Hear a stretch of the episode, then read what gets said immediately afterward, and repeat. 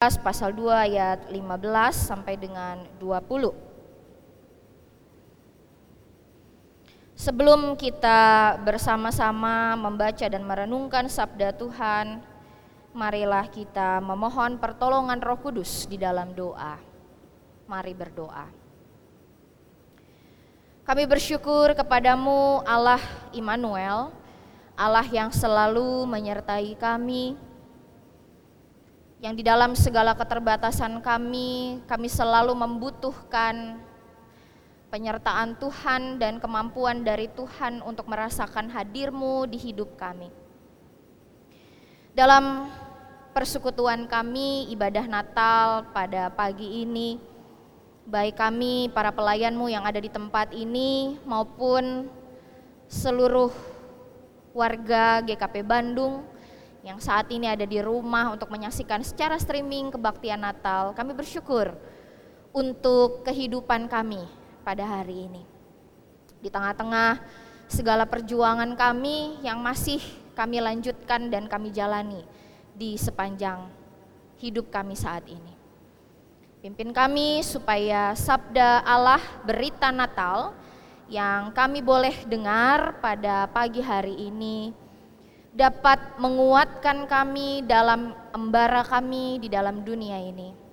Sebagai manusia yang Tuhan ciptakan, manusia yang Tuhan kasihi, manusia yang Tuhan jaga, Tuhan pelihara, Tuhan lindungi.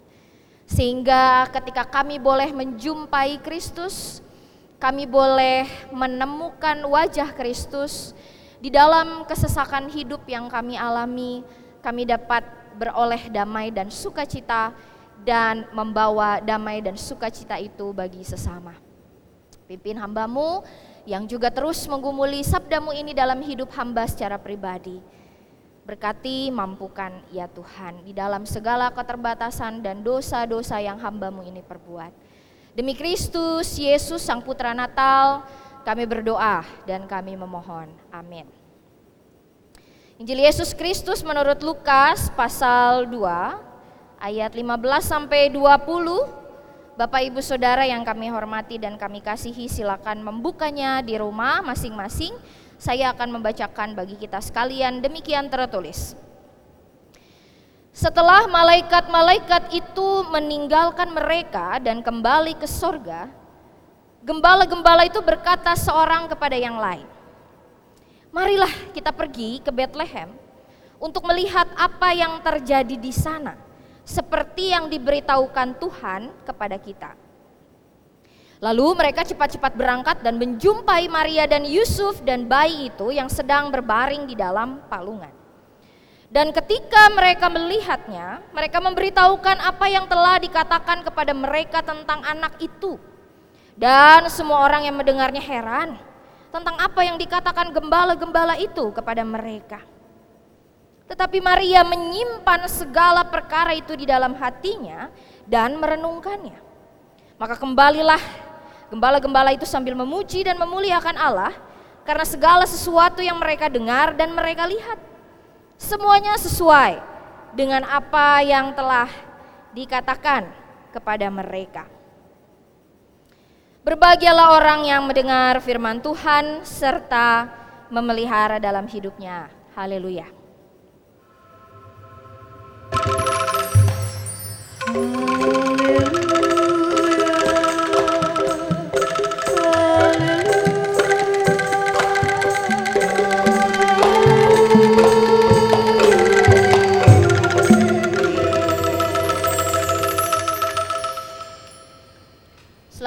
Pagi Bapak Ibu Saudara yang saya hormati dan saya kasihi. Baik yang ada di tempat ini di Kebon Jati 108 maupun yang ada di rumah. Selamat Natal Bapak Ibu dan sahabatku. Bapak Ibu Saudara yang terkasih semoga kita sekalian ada di dalam sukacita dan damai Tuhan Dalam merayakan Natal di pagi ini. Pagi ini saya mau mengajak kita untuk merenungkan berita Natal dan mengingat bahwa di dalam salah satu serinya Selamat Bergumul Pendeta Andar Ismail pernah mengungkapkan pengalamannya ketika dia melihat sebuah lukisan yang menggambarkan Abraham. Bapak Ibu tahu Abraham ya? Bapak iman, ya. Bapak orang beriman, menggambarkan Abraham yang sedang menengadah ke langit. Gambar Abraham dengan wajah yang keriput, dengan tubuh yang bungkuk, karena sekian lama dia menanti janji Tuhan digenapi dalam hidupnya. Wajah keriput dan tubuh bungkuk Abraham itu menatang ke langit yang penuh dengan bintang. Tapi wajahnya yang tua itu, Bapak Ibu Saudara, tampak terheran-heran tampak kagum, tampak terpikat dengan Tuhan. Abraham yang sudah menuai dan kadang-kadang tergoda melupakan janji Tuhan, tapi ketika dia melihat kepada bintang-bintang dan mengingat Tuhan, bisa tetap merasa damai dan aman. Nah, bagaimana dengan situasi hati Bapak Ibu pada saat ini? Ya, seluruh rangkaian unsur-unsur liturgi kita di pagi ini terus ya uh, mengingatkan kita bahwa kita hidup dalam perjuangan yang tidak berhenti ya bahkan sampai saat ini. Ada banyak yang kita nanti pada pagi ini Bapak Ibu. Di antaranya yang paling kita inginkan adalah agar dunia pulih. Betul ya Bapak Ibu ya? Kita mau dunia sembuh kita mau dunia pulih, ekonomi pulih, kesehatan pulih. Amin. Dunia ini pulih, seluruh ciptaan pulih. Meskipun kita harus bertanya dalam diri kita, apakah sejak dari awal Allah belum memulihkan dunia? Tuhan tolonglah, Tuhan kasihanilah, Tuhan pulihkanlah begitu ya. Tuhan ubahkanlah begitu. Tuhan sembuhkanlah begitu. Apakah Tuhan belum bekerja? Apakah Tuhan tidak bekerja? Sebelum kita sampai pada kesimpulan itu, mari kita lihat narasi cerita Natal kita pagi ini, Bapak Ibu Saudara, sahabatku. Bacaan kita pada pagi ini menggambarkan amanat surgawi dari malaikat-malaikat kepada para gembala. Malaikat tugasnya hanya satu, melakukan orderan Tuhan, perintah Tuhan sebagai orang-orang yang terjaga pada malam itu saudara-saudara, para gembala mendapat penglihatan. Dan penglihatan itu sungguh-sungguh nyata. Sungguh-sungguh nyata. Alkitab mengatakan itu bukan kabar bohong, itu bukan kabar basa-basi, apalagi kabar hoax. Ya kan? Itu bukan sesuatu yang dibuat-buat untuk ya hiburan-hiburan semata. Kan sekarang ini kita setiap saat, setiap detik kita dapat berita. Ada berita yang bikin harap-harap cemas, ya. Ada berita yang selintas hore, tapi terus aduh. Ya. Tapi berita Natal itu bukan berita yang seperti itu Bapak Ibu. Ini adalah berita keselamatan, bukan dari apa kata orang ya kan. Oh kata orang vaksin tuh begini gitu. Oh kata orang masker tuh yang begini gitu. Kata orang nanti tuh ada bantuan dari pemerintah begini. Kata orang nanti ada musibah begini begini gitu ya Bapak Ibu ya. Tetapi ini bukan berita kata orang. Ini adalah sebuah berita yang dijanjikan oleh Allah ada di dalam kitab suci dan digenapi. Real, bukan sekadar omdo. Allah membuktikan bahwa dia nggak pernah ingkar janji. Mungkin Bapak Ibu pernah janji ya, saya juga pernah. Eh, tahu-tahu kita ingkar. Tetapi bukan seperti ini. Kemudian para gembala ini sungguh saleh dan mereka begitu amat sangat menantikan pembebasan dari Tuhan segera mengkonfirmasi bayi Yesus itu yang menjadi berita Natal. Sebab dengan mata mereka sendiri, kesaksian Alkitab mengatakan mereka hendak menyaksikan juru selamat yang hadir di depan mata kepala mereka sendiri. Sabda Allah itu telah turun jadi manusia, kata Injil Yohanes.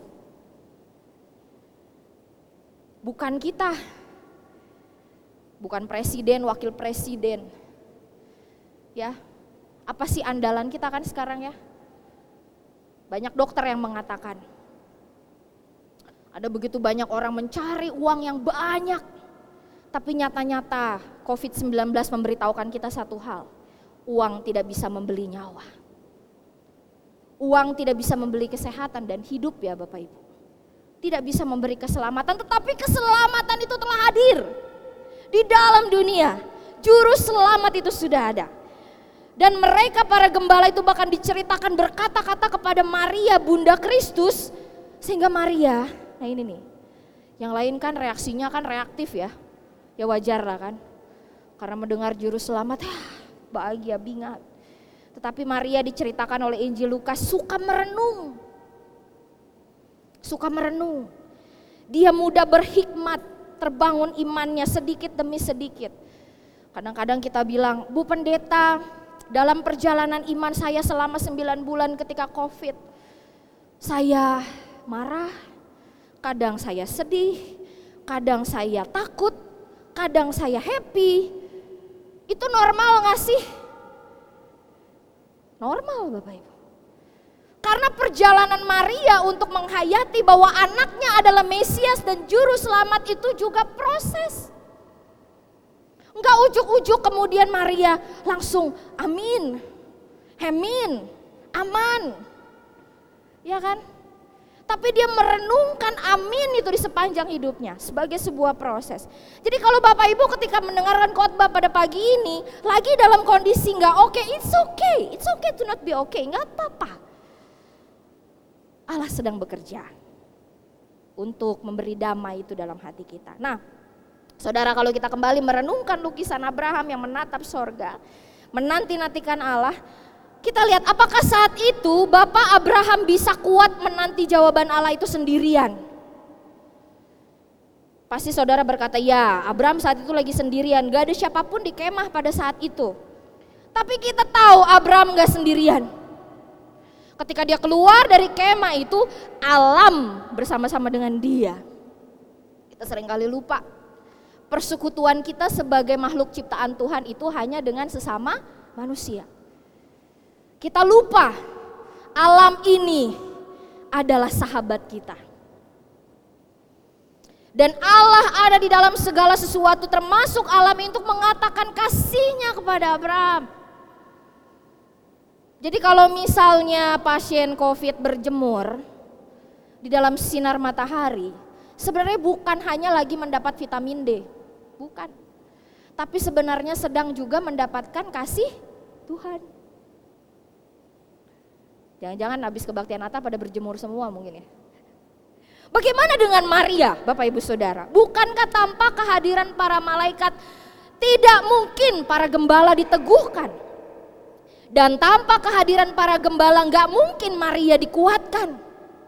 Apa yang bisa kita pelajari dari hal ini Bapak Ibu Saudara? Pertama, Allah bukanlah pribadi yang bisa kita bentuk dengan pikiran kita sendiri. Semua orang Kristen, bahkan semua orang yang bukan Kristen atau bahkan juga orang yang tidak beragama pada saat ini, bisa saja mereka-reka tentang Tuhan. Oh Tuhan begini, Tuhan begitu. Tetapi saya masih komitmen Bapak Ibu Saudara.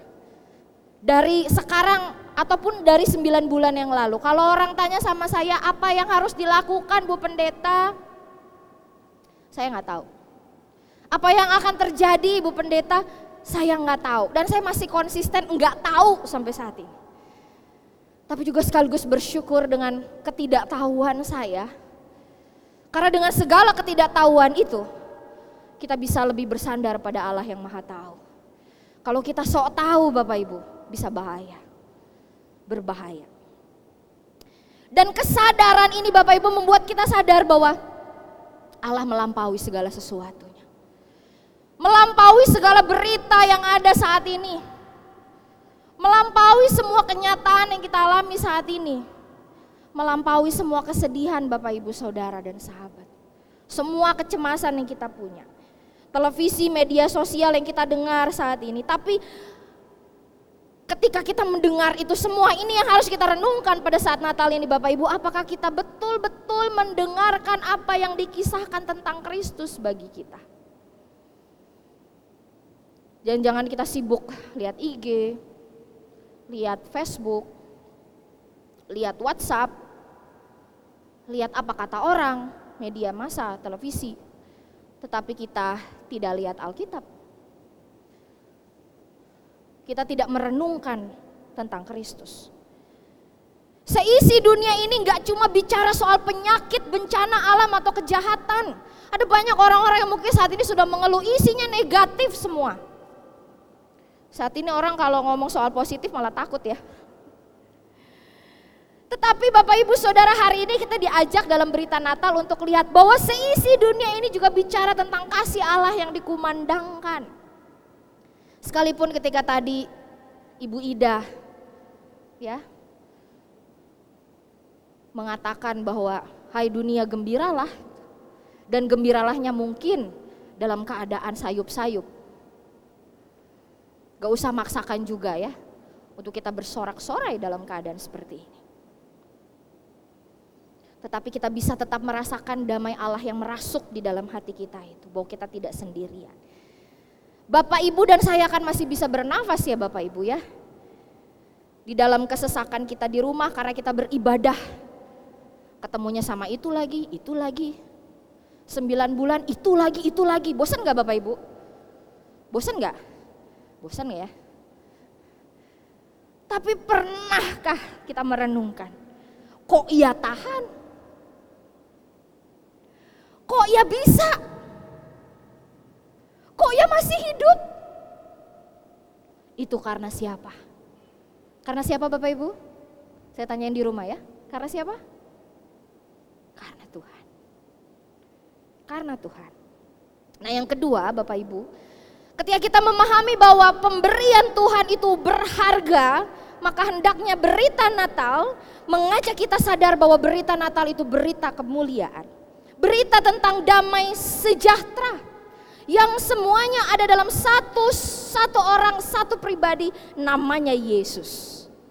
Kita belajar tadi malam ya bersama Abah, Ambu, Kabayan, Iteng, Mang Uju, sarang aki anom ya. Ya, kita belajar. Menerima Yesus yang datang itu jauh lebih mudah daripada mengikut Yesus. Kenapa? Karena mengikuti seseorang itu sama dengan menyerahkan seluruh kehidupan kita sama dia, kecemasan kita, kekhawatiran kita, nafas kita, ketakutan kita, semuanya pada dia. Padahal kita sering kali melihat di dalam Alkitab Bapak Ibu Yesus meredakan angin ribut, Yesus mencelikan mata orang buta, Yesus membangkitkan orang mati, Yesus menangis bersama Maria dan Marta. Tetapi kita mengakui dalam kelemahan kita sering kali kita tak bisa memandang Yesus saat ini. Ya.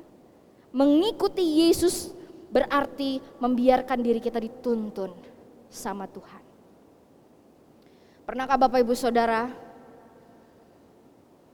menyerahkan seluruh kehidupan kita pada Tuhan, ya? Menerima semua kepenuhan Allah dalam Kristus berarti menyelami cinta Tuhan, menyelami kasih Tuhan bagi semuanya di dalam dunia ini. Dan belajar sedikit demi sedikit untuk mengubah tabiat kita yang berdosa ini. Untuk menyerahkan diri pada Dia menyerahkan semua ego kita.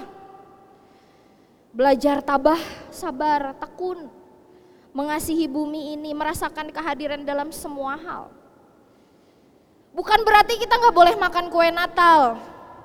Lagi sedih ah, udah weda kue Natal mah disimpan we buat tahun depan. Basi atuh ya. Boleh Bapak Ibu makan kue Natal? Mah enggak? Tetapi yang lebih penting adalah bagaimana kita bisa merasakan cinta Tuhan di dalam kue Natal kita. Ingat, ada gak sih yang belum makan kue saat ini? Ya kan? Apakah hidup saya sudah manis buat orang semanis kue Natal?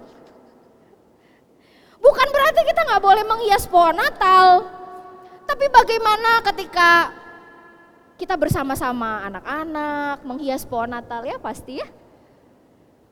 Kita bisa merasakan damai Kristus. Puji Gusti, masih bisa berantem-berantem ya, menghias pohon Natal dengan anak-anak. Dan yang lebih penting bagaimana menjadikan Natal itu sebagai bagian dari pergumulan. Apakah berita Natal itu valid? Valid Bapak Ibu. Berita Natal itu harus kita sambut dengan sukacita. Kenapa? Karena kita akan memulai pergumulan kita. Berita Natal bukan berarti pergumulan selesai. Gak enak ya dengernya, gak enak. Berita Natal bukan berarti Adventnya selesai. Berita Natal justru mau mengingatkan Bapak Ibu Saudara dan saya, Adventnya terus dimulai. Kita semua sedang bergumul, sedang berjuang. Lalu apa yang mesti kita lakukan Bapak Ibu? Arti persekutuan itu selalu soal ragawi, bersekutu, ketemu cipika-cipiki, salam-salaman. Sedih ya, nggak bisa salaman gitu kan. Tapi sejak sembilan bulan ini kita belajar ya Bapak Ibu sebagai manusia memaknai sebuah tradisi baru dalam bersekutu. Saya yakinlah pertemuan ragawi itu nggak bisa digantikan, nggak. Tapi luar biasa Tuhan memampukan manusia itu belajar terus mencari alternatif. Artinya Bapak Ibu Saudara dan saya sebagai manusia selalu bisa punya naluri bagaimana kita bisa menciptakan dan memelihara hubungan kita satu dengan yang lain. Ya, itu juga naluri kita. Kita yang cakap-cakap lah, pintar-pintar ya bagaimana kita bisa menjaga satu dengan yang lain hari ini. Persekutuan kita saat ini kita maknai mendalam. Kita emang gak bicara banyak di ruang yang terbuka pada saat ini. Saya pahami itu. Saya sadari orang-orang yang tadinya bawel, termasuk saya ya bawel. Jadi irit ngomong, ya kan? Tapi bisa jadi karena irit ngomong jadi banyak ngomong di media sosial ya Bapak Ibu ya. Nah media sosial lah. Jadi tempat di mana kita kadang-kadang tidak mengerti perasaan orang lain kan. Salah-salah cuma soal titik, koma kita bisa saling menyakiti satu dengan yang lain. Kita belajar dalam setiap peristiwa untuk menjadi pembawa damai, pembawa sukacita, melakukan tugas misi memberitakan amanat surgawi dari para malaikat. Para gembala Ngapain Bapak Ibu? Apa yang dikatakan dalam Lukas 2 ayat 20? Setelah mereka menerima amanat dari Tuhan, mereka memuji dan memuliakan Tuhan. Artinya apa? Mereka beribadah. Bukannya mereka cari gereja, bukan. Tetapi ibadah itu dimaknai sebagai tanggapan syukur atas karunia Tuhan. Jadi kalau Natal tidak mengubah kita jadi lebih baik, kita nggak pernah terkagum-kagum sama Tuhan. Natal baru jadi berarti kalau setelah Natal kita berhenti berbuat dosa. Natal baru jadi berarti kalau kita semua mengalami perubahan hidup. Natal baru jadi berarti kalau kita sungguh-sungguh menjadi pribadi yang lebih mengasihi, mencintai, melayani, mengabdi kepada Tuhan dan sesama. Nah, Yesus datang dan diam di antara kita, Bapak Ibu. Mari kita membiarkan Yesus masuk dalam kehidupan kita bukan sebagai objek. Kita tidak memeluknya sebagai sebuah benda, tetapi biarkan rohnya itu berkarya dalam hidup kita, menggerakkan hati dan batin kita. Jangan kita berpikir Tuhan diam saja atas segala sesuatu yang terjadi pada saat ini karena kita percaya Allah sudah bekerja, sedang bekerja dan akan terus bekerja untuk kebaikan dunia, kebaikan Bapak Ibu. Sekalipun akal pikiran nalar kita nggak bisa ngeh kalau ini baik. Apanya yang baik begitu. Tetapi kan Injil adalah kabar baik. Lalu siapa yang ditugaskan oleh Allah untuk memberitakan kabar baik? Siapa Bapak Ibu? Kita. Sebab kitalah adalah tangan-tangan Kristus. Kita adalah tangan-tangan Tuhan. Kita kaki-kakinya Tuhan. Ya. Karena itu pandanglah dia sebagai juru selamat, sebagai Mesias. Yang datang membawa damai dalam hati kita, damai yang saat ini kita perlukan di tengah segala persoalan ya.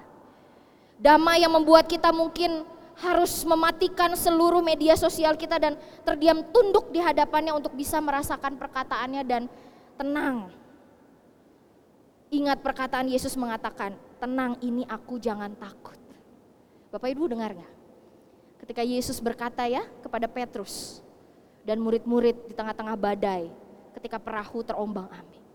Tenang, ini aku, jangan takut.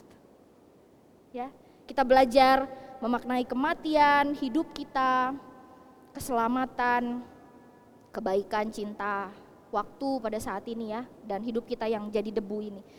Kiranya Natal ini membawa damai dalam hidup Bapak Ibu dan kalau Bapak Ibu Saudara bisa memandang Yesus Kristus hari ini sebagai juru selamat dan Mesias, semoga kita juga bisa memberitakan itu pada semua orang.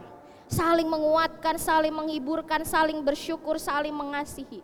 Menangis bersama, takut bersama, belajar berharap dan berani bersama-sama. Itulah kehidupan. Itulah indahnya menjadi manusia. Dan selama nafas ini masih ada dalam dada kita Bapak Ibu, mari kita mensyukuri semua perjalanan hidup yang sudah Tuhan beri kepada kita dengan cara mengabdi, mengasihi dunia ini, ya. Mengasihi semua yang ada dalam dunia ini, sesama kita, alam ini. Di dalam kasih Tuhan. Selamat Natal. Tuhan Yesus memberkati kita. Amin.